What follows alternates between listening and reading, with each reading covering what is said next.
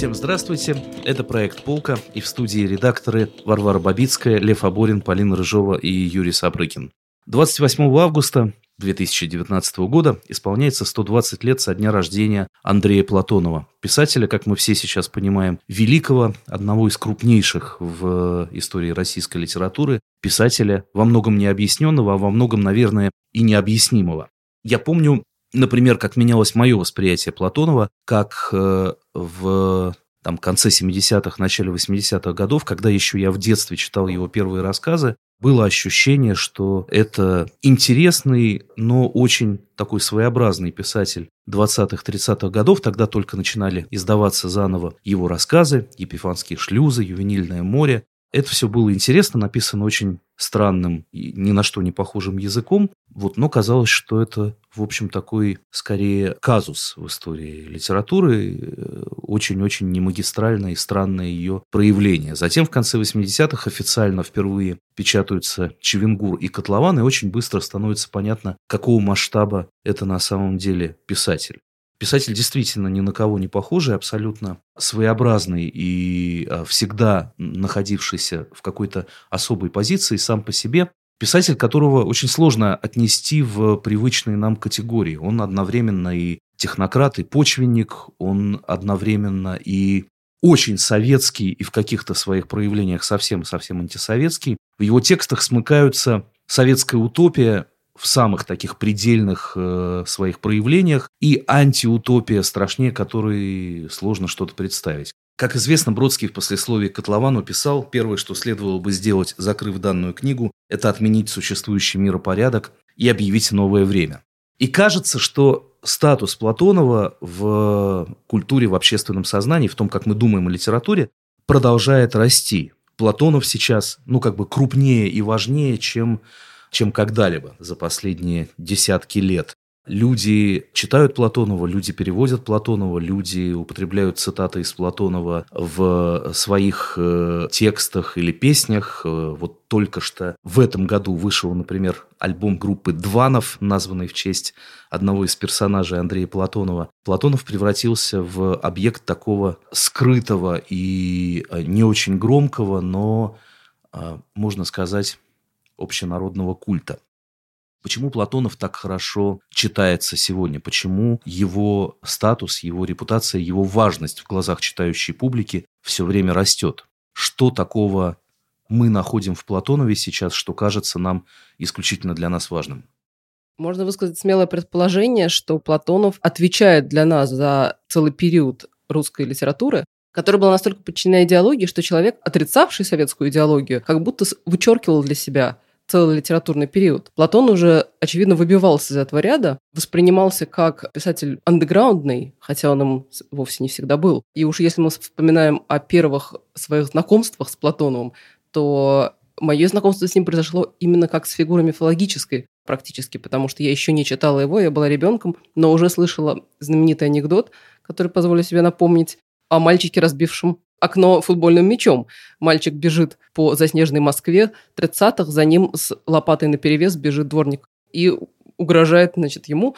А мальчик, э, пытаясь спастись, думает, зачем мне все это, зачем? Зачем я бью окна, играю в футбол, вожусь дворовыми мальчишками? Ведь я мог бы сидеть сейчас дома под лампой и читать любимого своего писателя Эрнеста Хемингуэя. В это время писатель Эрнест Хемингуэй сидит в Гаване, курит сигару, пьет ром и думает, Зачем? Зачем мне все это? Это жара, это Гавана, эти толстые кубинки. Ведь я мог бы в это время сидеть в Париже, в кафе Ротонда, где настоящие писатели обсуждают литературу, пить вино в окружении куртизанок с моим другом Андре Муроа. Андре Муроа, между тем, в Париже. С тоской глядя на куртизанок, думает, зачем мне все эти кислятины, этот декаданс? Ведь я мог бы в заснеженной Москве сидеть и пить водку с моим другом Андреем Платоновым, великим русским писателем, и обсуждать загадочную русскую душу. Между тем, дворник дядя Андрей с лопатой наперевес бежит за дворовым мальчишкой и думает, догоню, суку, убью. Вот. То есть надо заметить, что дворником Андрей Платонов не работал. Это общественное сознание его сделало дворником, что довольно характерно. Он стал такой иконой поколения дворников и в каком-то смысле отражает его действительно трагическую судьбу, потому что а, хотя он и там не был арестован и посажен, но он подвергался самой жесткой критике, а, а можно сказать и травле в 30-е годы. Он там пережил войну и всевозможные лишения, и невозможность работать в 40-е, потерял сына, сам сильно болел, рано умер. В общем, это была такая очень трагическая во многом типичная для Советского э, Союза середины 20 века судьба.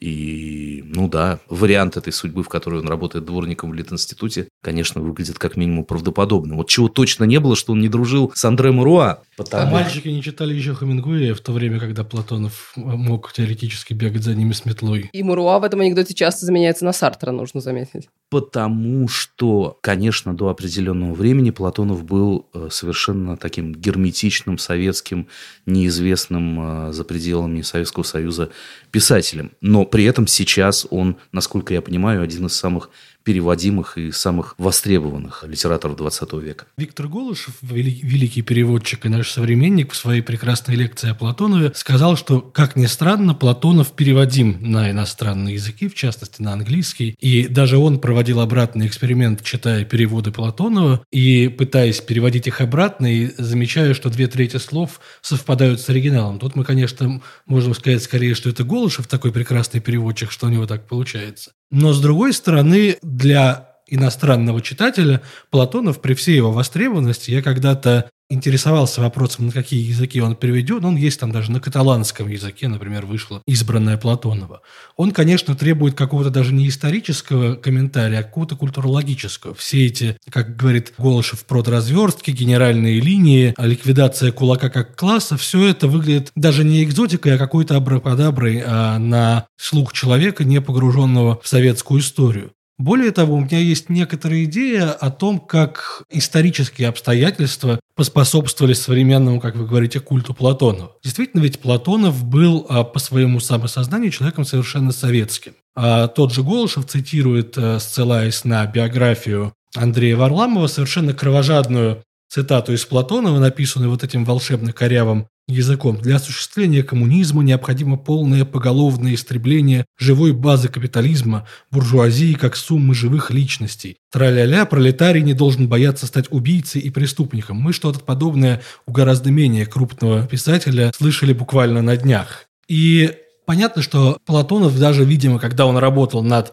котлованным текстом, который считается совершенно антисоветским, да, он не мыслил его как антисоветский текст, Юра, вы об этом писали, да, о том, что в лучшем случае мы можем наблюдать там некоторое двойничество, раздвоенное сознание, когда человек одной рукой днем пишет э, статьи в поддержку коллективизации, а ночью другой, так сказать, лунарный Платонов пишет котлован. Но при этом с Платоновым в 80-е, наверное, годы, когда его начали печатать, произошла трансформация в общественном сознании, очень похожая на то, что случилось с его современником, соседом по Воронежу и по зданию литературного института Осипом Мандельштамом. Буквально на днях я читал в вышедшей, наконец, книжке «Ленинградская антология», антология великих стихов, написанных в Ленинграде, статью покойного Олега Юрьева о Мандельштаме и о том, что его последние стихи периода воронежских тетрадей надо воспринимать на самом деле как стихи глубоко советские. Просто Мандельштам не умел другим языком, тем языком, который требовалось от эпохи, выражать свои обновленные чувства к советскому режиму, по сути, сохранившему ему жизнь после самоубийственного поступка с эпиграммой на Сталина.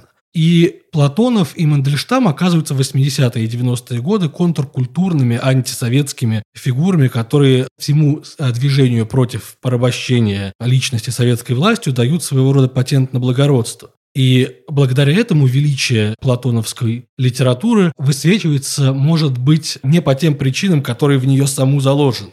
То есть мы начинаем читать Платонова как разоблачителя советского ужаса и втягиваемся в него как уже русского космиста, для которого советский эксперимент был, разумеется, осуществлением великой утопии. И прям скажем, идея Николая Федорова, русского религиозного и утопического и футурологического мыслителя, который считал, что человечество в своем ну, на новом витке эволюции должно с помощью науки воскресить мертвых. Да, у Платонова немножечко похожая история, еще к Богданову можно вспомнить, который переливал кровь, да, и тоже считал, что надо что-то такое делать с человеческими организмами. Вот я сейчас буквально перечитывал а, «Счастливую Москву», незавершенный один из самых действительно счастливых романов Платонова, где один герой по имени Самбикин, герой этот хирург предполагал превратить мертвых в силу, питающую долголетие и здоровье живых. То есть он действительно считал, что внутри человеческого организма есть некоторый источник тайной силы, какая-то субстанция, которая высвобождается только в момент смерти. Надо сказать, что это примерно соответствует представлениям о функции агонии, а, потому что действительно это какая-то последняя схватка организма за жизнеспособность. И вот этот Самбикин пытается совершенно механически, обыкновенными еще базаровскими, что называется, движениями разделяя трупы, эту таинственную субстанцию найти. Вот эта простота перехода к э, утопии, так же, как в Ювенильном море планирует за несколько лет построить небывалые механизмы для прокорма всего человечества, так же, как в Чевенгуре за один год должен наступить коммунизм, все это определяет характер этой платоновской утопии. Я бы это сравнил, может быть, с алхимией средневековой, с поиском философского камня из грязи, из свинца, из чего угодно. Платонов считал себя настоящим марксистом и коммунистом, и он в 20-е годы пытался неоднократно вступить в партию после того, как его выгнали из-за ссоры с местными функционерами. И в этих письмах он подчеркивал, что он, в принципе, за коммунизм, но он не считает, цитата, нужным исполнять обязанности посещения собраний, где плохо комментируются статьи правды. То есть он считает более нужной работу по действительному строительству коммунизма, нежели постоянные разговоры об этом. Коммунизм Платонова мне вот очень напоминает историю с коммунарским движением в 60-е годы. Дети ездили в трудовые лагеря, а днем а, значит, они жили в палатках, днем помогали колхозу, вечером пели песни Акуджавы перед костром. Да, а... некоторые здесь присутствующих да? даже застали подобную практику. Были Уже эти... без Акуджавы, правда. Власть э, пыталась таким образом э, чем-то занять советскую молодежь, которая летом болталась без дела. А сама советская молодежь в это время действительно строила коммунизм в этих э, коммунарских лагерях. Так получилось, что коммунаров не контролировал ни школа, ни комсомол, поэтому они оказались предоставлены сами, сами себе. И эти подростки, они по-настоящему верили в идеалы коммунизма, Существует история о том, как юные фрунзенцы смогли исключить из своей коммуны основателя этой коммуны, профессора Игоря Иванова, потому что они усомнились в том, что а, этот профессор действительно верит в их коммуну, и для него это был просто педагогический эксперимент. А к 70-м годам а, коммунарское движение было, в принципе, можно сказать, ликвидировано, потому что ну, власти нужен был коммунизм, о котором можно было говорить на партсобраниях, но не нужен был коммунизм а, и коммунисты в реальности. И параллели с коммунизмом коммунарами кажется мне не случайно, потому что в 60-е а, люди как раз романтизировали идеалистов 20-х годов, а Платонов был э, слишком большим идеалистом даже для 20-х. Я не назвала бы Платонова прямым идеалистом, действительно можно заметить, что в его произведениях, даже самых утопических, например, в «Ювенильном море», верность официальной идеологии входит в прямое противоречие со стилем. Он, описывая строительство коммунизма и какие-то невероятные достижения прогресса в мясосовхозе, он как бы обнажает их нереалистичность. Нереалистичность всех этих прожектов. Они выглядят действительно вот откровенной утопией, а не настоящей программой. И наряду с этим он в то же время, что он работает над ювенильным морем, он записывает у себя где-то в записных книжках наблюдение над реальной действительностью. А, цитирую, «Северный Кавказский край, совхоз «Свиновод» номер 22. Строительство выполнено на 20 5% плана. Нет гвоздей, железа, леса. Э, доярки из гуртов убегали, их догоняли верхами и заставляли работать. Имеются случаи самоубийства на этой почве. Утрата поголовья 89-90%. Это все прям противоречит, как мы понимаем, картине, которую он описывает в «Ювенильном море». Тем не менее, характерно, что «Ювенильное море» не пропустили в печать. Рецензент московского издательства обнаружил в этой повести объективно-пасквилянский характер.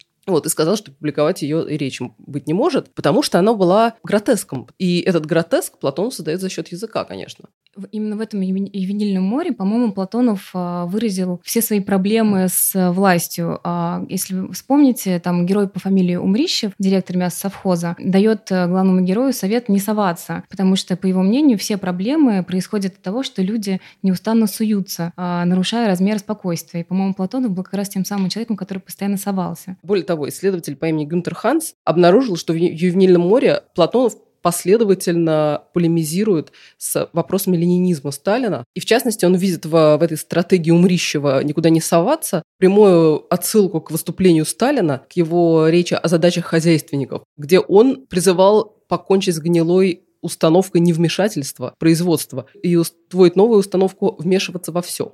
А мне кажется, что можно даже в биографии Платонова отыскать причины э, вот этого противостояния невмешательству и тому даже насколько просто люди в его произведениях друг с другом сходятся и начинают делать какое-то общее, казавшееся немыслимым только что дело. Дело в том, что Платонов до того, как стать писателем, был инженером, мелиоратором, и действительно под его руководством строились гидроэлектростанции и осуществлялась э, мелиорация засушливых земель, о чем, например, есть прекрасный рассказ «Песчаная учительница». И Платонов видел, как буквально там какими-то инженерными усилиями, математическими расчетами действительно реальность начинает преобразовываться. Так почему бы, собственно, думал он не пойти дальше? Он ненавидел, например, бюрократию, да, считал, что забюрократизировать можно все, что угодно. И вот, например, как в рассказе «Усомнившийся Макар» решается проблема бюрократии. Замучившись от нее двое классово сознательных колхозников, Макар и Петр, приходят в какое-то учреждение, где сидит высшее начальство, и происходит вот что.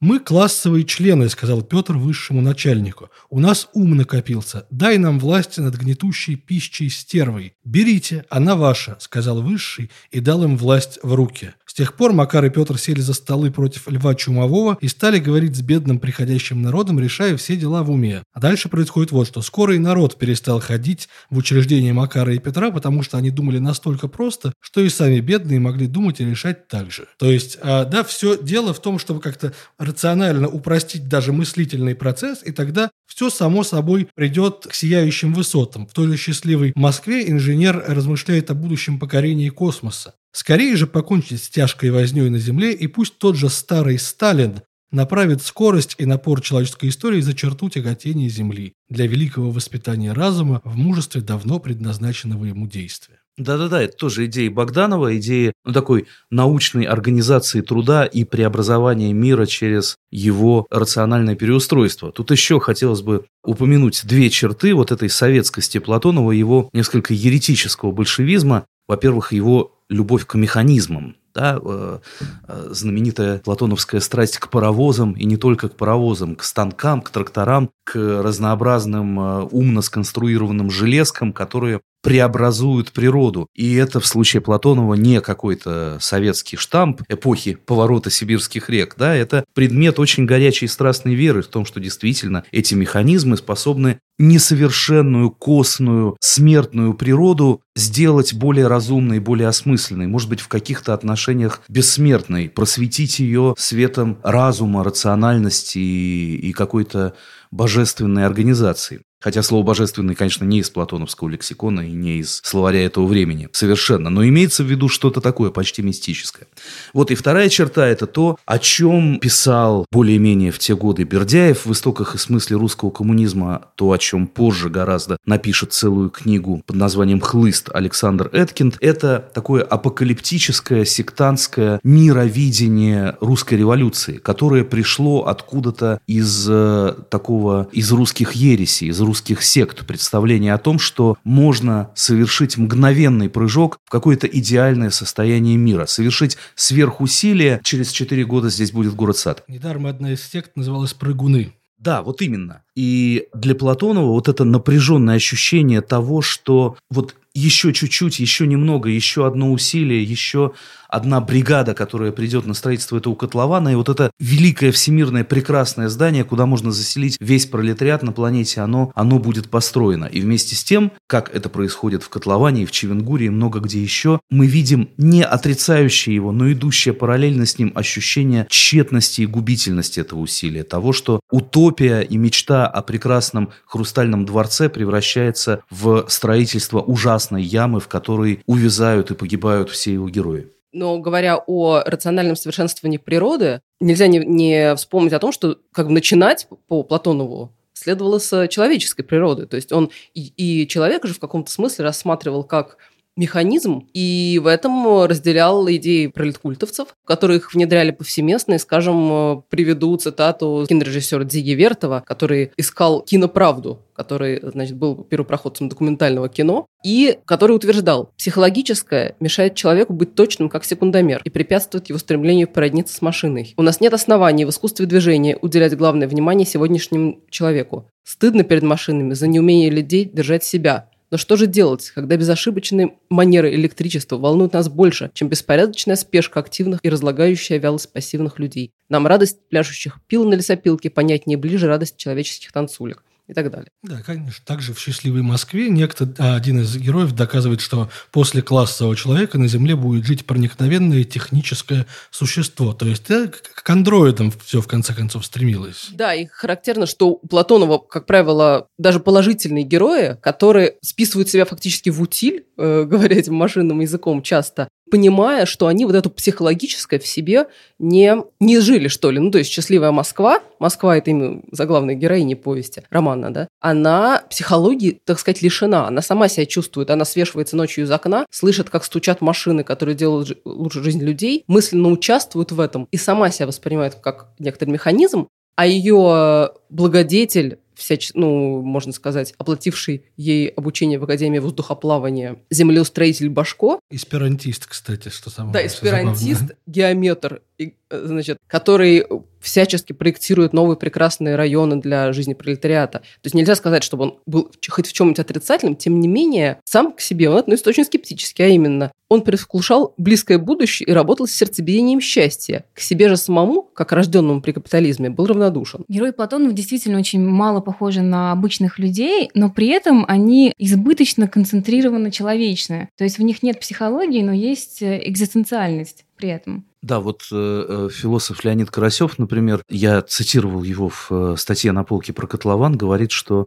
герои Платонова – это в каком-то смысле обитатели такого детского мира. Они чересчур трепетные, очень эмоциональные. При всех своих жестокостях или там невозможном, невыносимом труде, которым они заняты, они постоянно плачут, засыпают, видят вещи и сны, очень трогательно относятся к каким-то случайным, подобранным ими ненужным предметам. Все это такое стояние на грани бытия, что ли, очень обостренное и трепетное ощущение жизни, которое свойственно детству. Они постоянно заняты ответом на вопрос, зачем они живут. Надо сказать, что вот это подбирание предметов, действительно, посмотрю я, как герой Чевенгура, который специально какие-то вот эти артефакты собирает в мешок, это, как считают разные исследователи. Отсылка тоже к идеям Николая Федорова о том, что главная беда человечества – это беспамятство. А, и, и герой Чевенгура Саша Дванов, например, вырывает себе недаром землянку рядом с могилой отца и как-то все время с ним общается. И, а тема беспамятства вот, вот в сталинские годы, она была исключительно актуальной, например, потому что люди просто жгли фактически жгли там семейные документы компрометирующие, и э, это беспамятство можно было как запах пепла во дворе почувствовать. Мне тут хочется по поводу трепетности и человечности героев Платонова сказать несколько слов о вообще категории одушевленности души, которая у него постоянно возникает. Да, и это очень связано с этой его двойственностью, когда он э, говорит одно и в то же время говорит другое, как один из его героев открывает, что у человека всегда в голове есть две мысли, и это, собственно говоря, нормально, и человек и должен быть таким, а, обладать, как говорил бы Оруэлл, двоемыслием.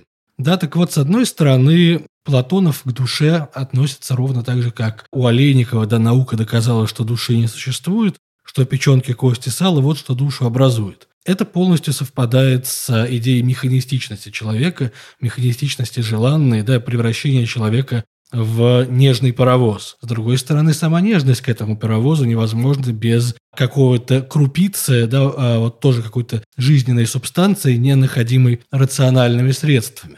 Вот а, у нас есть Саша Дванов, да, который, а, у которого есть это постоянный поиск чего-то. Вообще герои Платона постоянно ищут.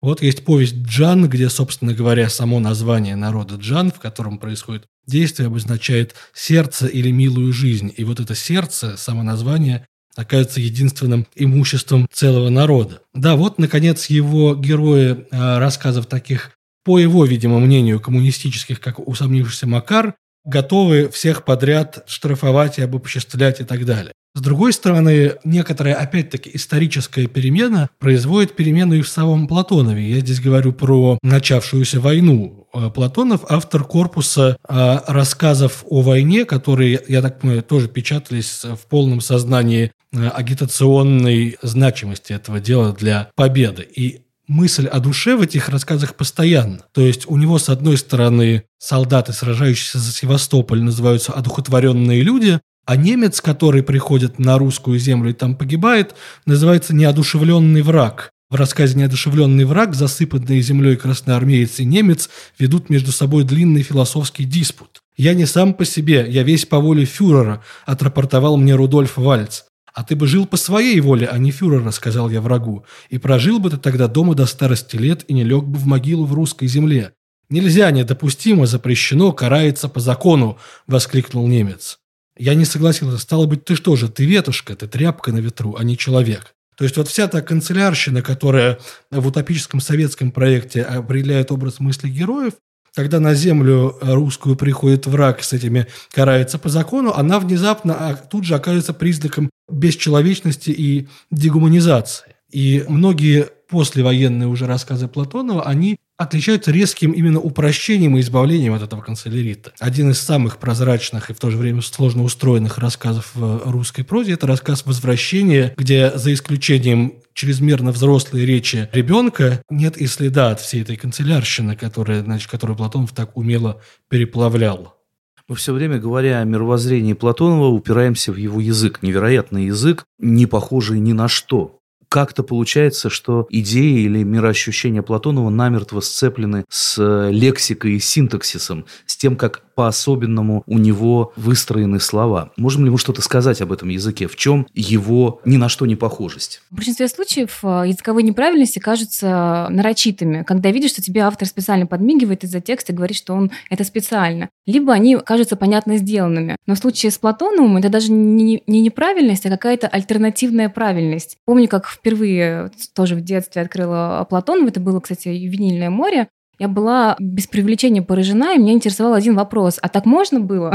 То есть вот так вот можно было писать? Потому что, читая, к примеру, Абрюхтов, а, возникает похожее чувство, но ты понимаешь, что это передразнивание уже существующей реальности. А, а в случае с Платоновым это не передразнивание, а создавание новой реальности. Похоже на нашу по фенотипу, но по генотипу абсолютно другую. Да, это всегда как-то связано с э, приемом, э, который Шкловский называл остранением, но только у Платонова это не, не прием, не попытка как-то показать э, нечто известное как нечто незнакомое, а это просто такой взгляд на мир, взгляд ребенка, взгляд человека, который оказался в совершенно незнакомой ему системе координат, взгляд такой одинокой души на ветру, которая вынуждена как бы постигать этот мир заново и заново подбирать слова для его описания. Поэтому подбираются они не совсем правильно и не совсем так, как нужно, где-то слишком избыточно, где-то слишком, наоборот, сжато. Вот в, э, Виктор Голышев как раз в лекции о том, как читать котлован, легко доступный в интернете, приводит примеры как избыточности, так и сжатости. Какие-то вещи проговариваются и упаковываются в три слова